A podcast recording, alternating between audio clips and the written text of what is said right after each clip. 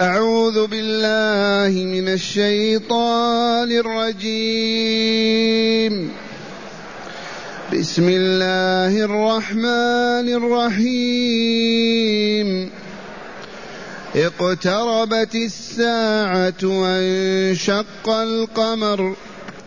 وإن يروا آية يعرضوا ويقولوا سحر مستمر. وكذبوا واتبعوا أهواءهم وكل أمر مستقر ولقد جاءهم من الأنباء ما فيه مزدجر حكمة بالغة فما تغني النذر فتول عنهم يوم يدعو الداعي إلى شيء نكر خش عن ابصارهم يخرجون من الاجداث يخرجون من الاجداث كانهم جراد منتشر مهطعين إلى الداع. يقول الكافرون هذا يوم عسر أحسنت. معاشر المستمعين والمستمعات من المؤمنين والمؤمنات قول ربنا جل ذكره اقتربت الساعة. هذا خبر والله خبر. من المخبر؟ الله الذي بيده ملكوت كل شيء. أخبر بماذا؟ بأن ساعة نهاية هذه الحياة أصبحت قريبة والله جدا. ساعة نهاية هذه الحياة والدخول في الحياة الآخرة أصبحت هذه الساعة قريبة. واسمعوا رسول الله صلى الله عليه وسلم يبين. خطب يوما أصحابه ثم قال ما بقي من دنياكم ما بقي من دنياكم فيما مضى منها إلا مثل ما بقي من مثل من يومكم هذا. ما مضى من دنياكم ما مضى من دنيا ما بقي من دنياكم فيما مضى. إلا مثل ما بقي من هذا اليوم فيما مضى. قال الصحابي وكنا ننظر إلى الشمس ولم يبق منها إلا جزء. غابت.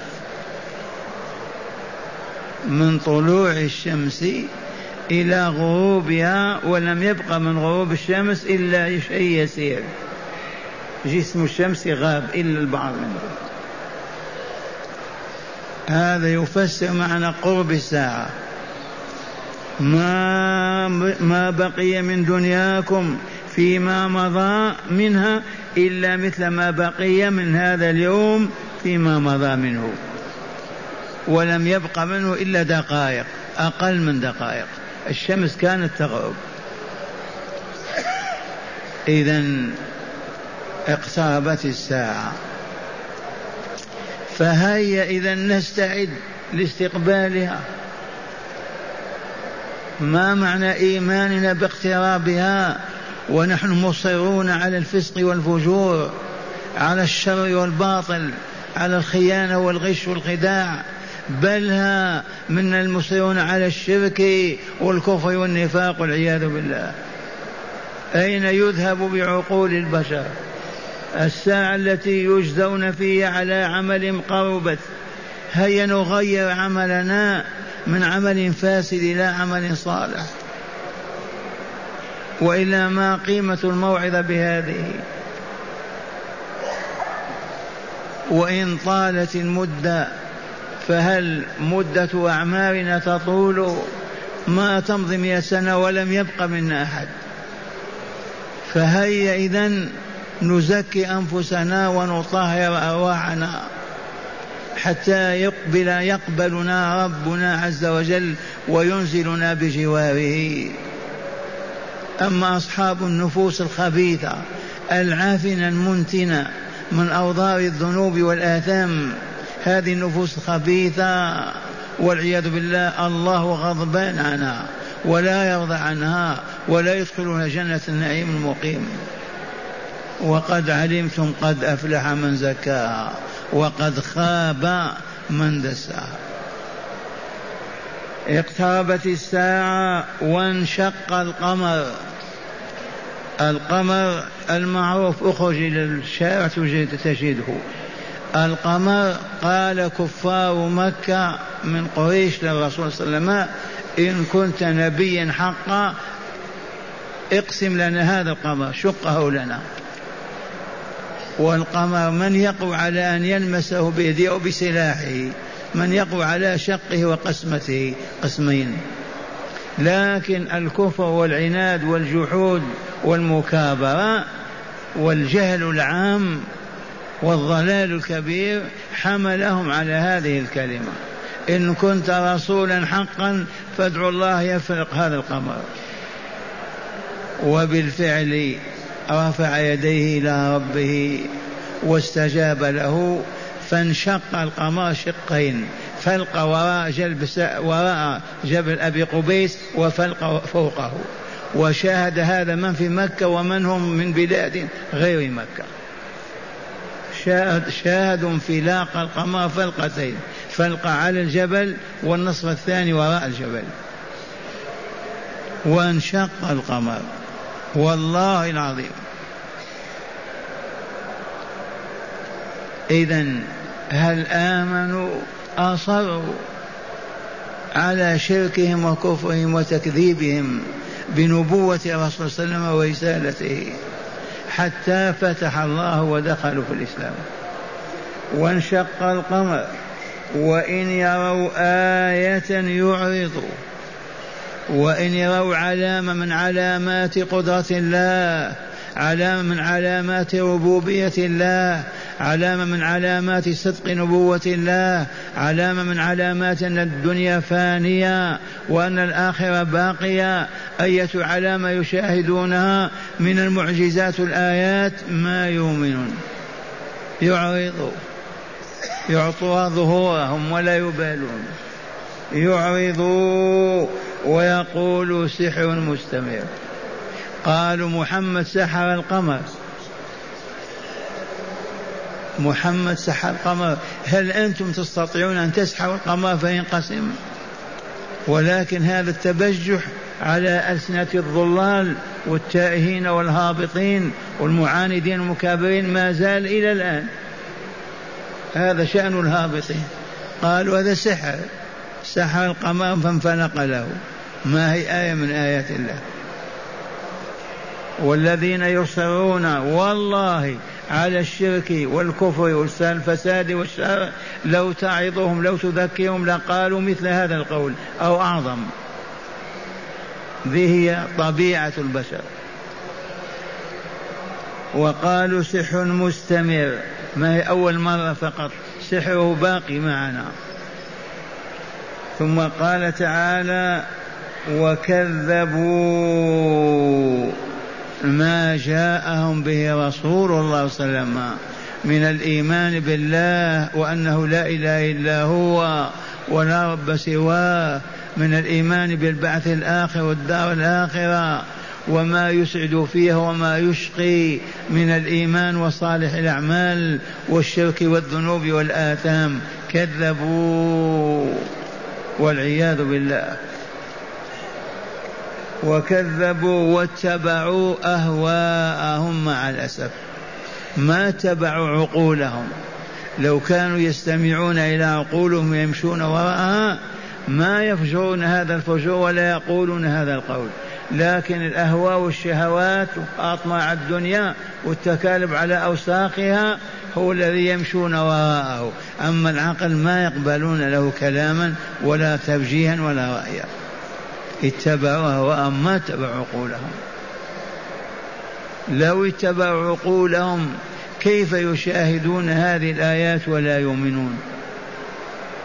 كيف يسمعون كلام الله يتلى عليهم وهم مؤمنون بالله عز وجل؟ ربا لا رب غيره ويعبدون معه سواه.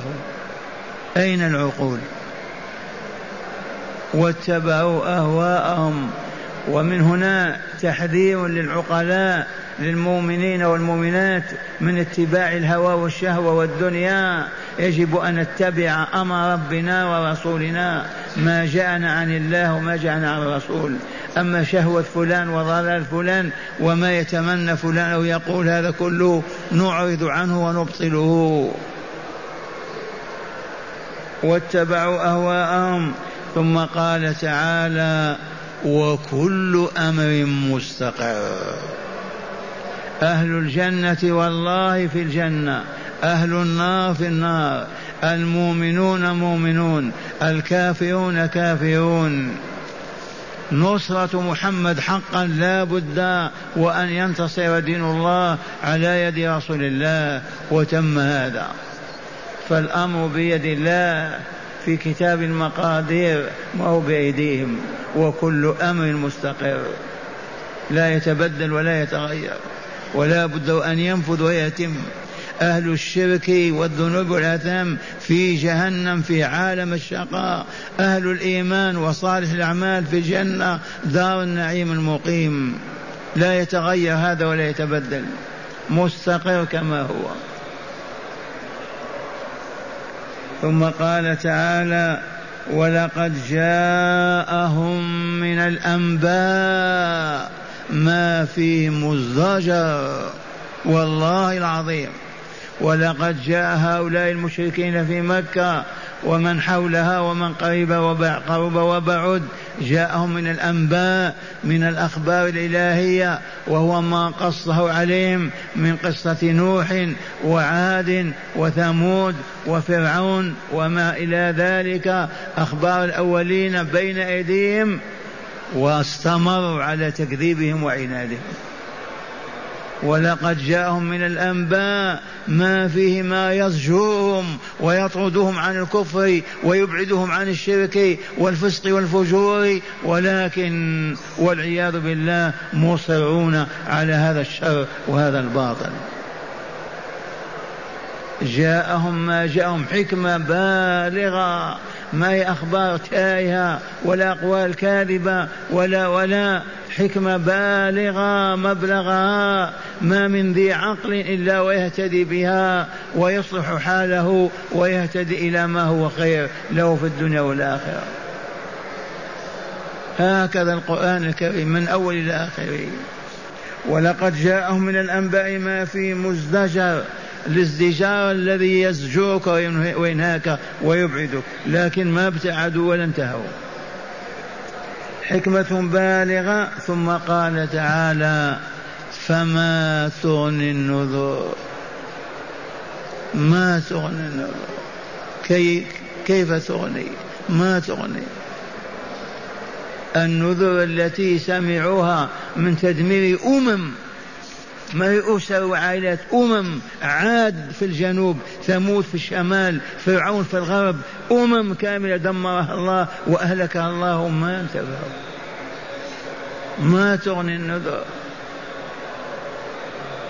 ومعنى هذا ما قضى الله وحكم به في كتاب المقادير لا بد أن يتم وأن ينفذ ما أغنت النذر. استمروا على شركهم وكفرهم. وعنادهم وحربهم لرسول الله والمؤمنين. فما تغني النذر.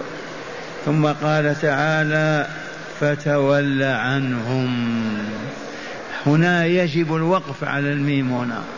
فتول عنهم. انتهى الكلام. أمر تعالى رسوله أن يعرض عن هؤلاء المشركين ثلاثة عشر سنة وهو معهم. لا بل ثلاثة وعشرين سنة. وهم في إصرار وعناد ومكابرة. فخفف عنه قال وأعرض عنهم. تولى عنهم ما استجابوا. ما تقاتلهم ولا تحمل السلاح من فتولى عنهم. أمر الله رسوله أن يعرض عن هؤلاء المعاندين المكابرين الذين طلبوا الآية وشاهدوها شهاد الشمس فوق رؤوسهم انفلاق القمر فلقتين وهم يشاهدون وأصروا على العناد والكفر وقالوا سحر هذا. فتولى عنهم يا رسول الله ولا تكرب ولا تحزن ولا تتألم. ثم قال تعالى يوم يدعو الداعي إلى شيء نكر. أي واذكر يا رسولنا لهم ولغيرهم. يوم يدعو الداعي داعي الله. يوم ينادي البشرية من قبورها وتخرج مجتمعة في طريقها إلى ساحة فصل القضاء. اذكر هذا. يوم يدعو الداعي إلى شيء نكر. ما يستسيغه الإنسان بعقله إلى جهنم. يوم يدعو الداعي إلى شيء خش عن أبصارهم. أجسامهم منحطة مهابطة لكن أبصارهم هكذا. خشوع البصر أظهر من خشوع الجسم لأن العينين إذا خشع خش عن أبصارهم. يخرجون من الأجداث جمع جدث ألا وهو القبر الذي دفن فيه الإنسان. يخرجون من الأجداث كأنهم جراد منتشر. يوم يدعو الداعي نفخة إسرافي نفخة البعث. والحياة الثانية يخرجون من الأجداث كأنهم جراد منتشر. وقد علمنا مما تقرر في كتاب الله أن النفخات ثلاث نفخات. الأولى نفخة الفناء. القارعة ما القارعة؟ وما أدراك ما القارعة؟ يوم يكون الناس كالفراش المبثوث وتكون الجبال كالعهن المنفوش. كل شيء يتفتت. والناس كالمجانين. هذه نفخة الفناء فيهلكون عن آخرهم. النفخة الثانية نفخة البعث. وأخبرنا رسولنا صلى الله عليه وسلم بأن البشر بأن الأرض تصبح كهذه الورقة. ما فيها تل ولا جبل ولا ولا والعظيمات الصغيرة موجودة فيها التي كانت في ظهورنا وهو ما يعرف بعشب الذنب. وينزل من فوق ماء كمني رجال. فننبت والله كما ينبت البصل والثوم. وما هي إلا أربعين يوما أو عاما وإذا أجسامنا كما هي تحت الأرض. فينفخ إسرائيل هذه النفخة فتدخل الأرواح في الأجسام وتأتي البشرية. هذا الذي أراده تعالى بقوله يوم يدعو الداعي إلى شيء نكر ينكرونه البعث الجزاء. كانوا يكذبون بهذا وينكرون ويكفرون به خش عن أبصارهم. يخرجون من الأجداث أي من القبور. كماذا؟ كأنهم جراد منتشر. ما عرفتم الجراد أنتم. الجراد لما يكون في البر وينتشر شيء عجب. كأنهم جراد منتشر. هكذا نخرج من قبورنا نجري. لا ندري أين نسمع المنادي ينادي. مهطعين إلى الداعي مقبلين مسرعين إلى من يدعوهم إلى الله إلى ساحة فصل القضاء إلى الحساب والجزاء. مهطعين إلى الداع نعم. يقول الكافرون هذا يوم عسر. أما المؤمنون فهو يوم يسر وليس بعسر. سهل ويسير هذا يوم عسر على الكافرين غير يسير على المؤمنين يسير. والله العظيم. قولوا آمنا بالله ولقائه آمنا بالله ورسوله آمنا بالله وكتابه. لا نعبد إلا ربنا ولا نحب ولا نرغب إلا ما يحب ويرغب ربنا ولا نكره إلا ما يكره ربنا. نحن عبيده فأصبحنا أولياء نعبده ونتقيه. ما أسعدنا يوم نلقى ربنا ما أسعدنا يوم ندفن في قبورنا. وتفتح أبواب الجنة لنا. يقول الكافر هذا يوم عسر صعب شديد. إي نعم يوم القيامة. وهو والله على المؤمنين يسير. لآية سورة المدثر. على الكافرين غير معناه على المؤمنين يسير. أي سهل وميسر. اللهم اجعلنا من المؤمنين الصادقين. من أوليائك يا رب العالمين. والآن مع هداية الآيات. بسم الله والحمد لله. والصلاة والسلام على خير خلق الله سيدنا ونبينا محمد وعلى آله وصحبه. من هداية هذه الآيات أولا تقرير عقيدة البعث والجزاء. من هداية هذه الآيات التي تدارسناها تقرير عقيدة البعث الآخر والجزاء فيه. وهي ركن من أركان الإيمان بل من أعظم الأركان. وألف مرة نقول والله إن امرؤا لا يؤمن بلقاء الله والبعث الآخر لا خير فيه بالمرة ولا يجوز أن يسمع كلامه ولا يقبل قوله ولا ولا لأنه شر البرية. والذي يؤمن بالدار الآخرة والجزاء فيها هذا الذي يخاف الله هذا الذي يتقيه هذا الذي ما يفجر هذا الذي ما يكفر لأنه عالم علما يقين أن يوم في الأيام سيقف بين يدي الله ويسأله. الذين يكذبون بالبعث الآخر بالدار الآخرة شر البرية شر الخليقة شر من القردة والخنازير والله يقول إن الذين كفروا من أهل الكتاب والمشركين في نار جهنم خالدين فيها أولئك هم شر البريئة. وقراءة سبعية البرية بالتخفيف. شر الخليقة. نعم. ثانيا ذكر بعض علامات الساعة كبعثة النبي صلى الله عليه وسلم وانشقاق القمر معجزة له صلى الله عليه وسلم. من هداية هذه الآيات التي تدارسناها آية قرب الساعة. الساعة قريبة. إثبات النبوة المحمدية. انشقاق القمر هذا كيف ينفلق؟ كيف ينفلق القمر وينشق؟ لولا الله أمر بذلك وأراده. ففي هذا تقرير النبوة المحمدية وتقرير البعث الآخر والساعة. نعم. ثالثا التنديد باتباع الهوى والتحذير منه فإنه مهلك. هذه التي يجب أن لا نغفل عنها التحذير. حذرنا ربنا من اتباع الهوى وميل النفس والشهوة والدنيا.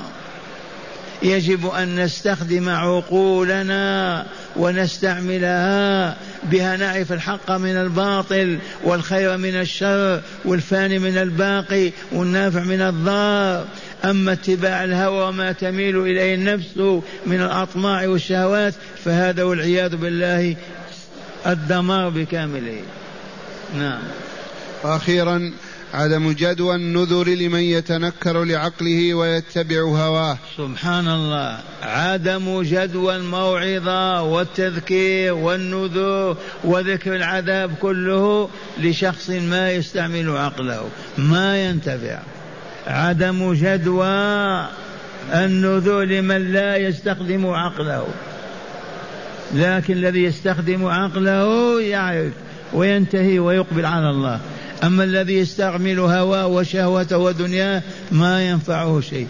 حدثوا عن كل الأحداث ما يخاف.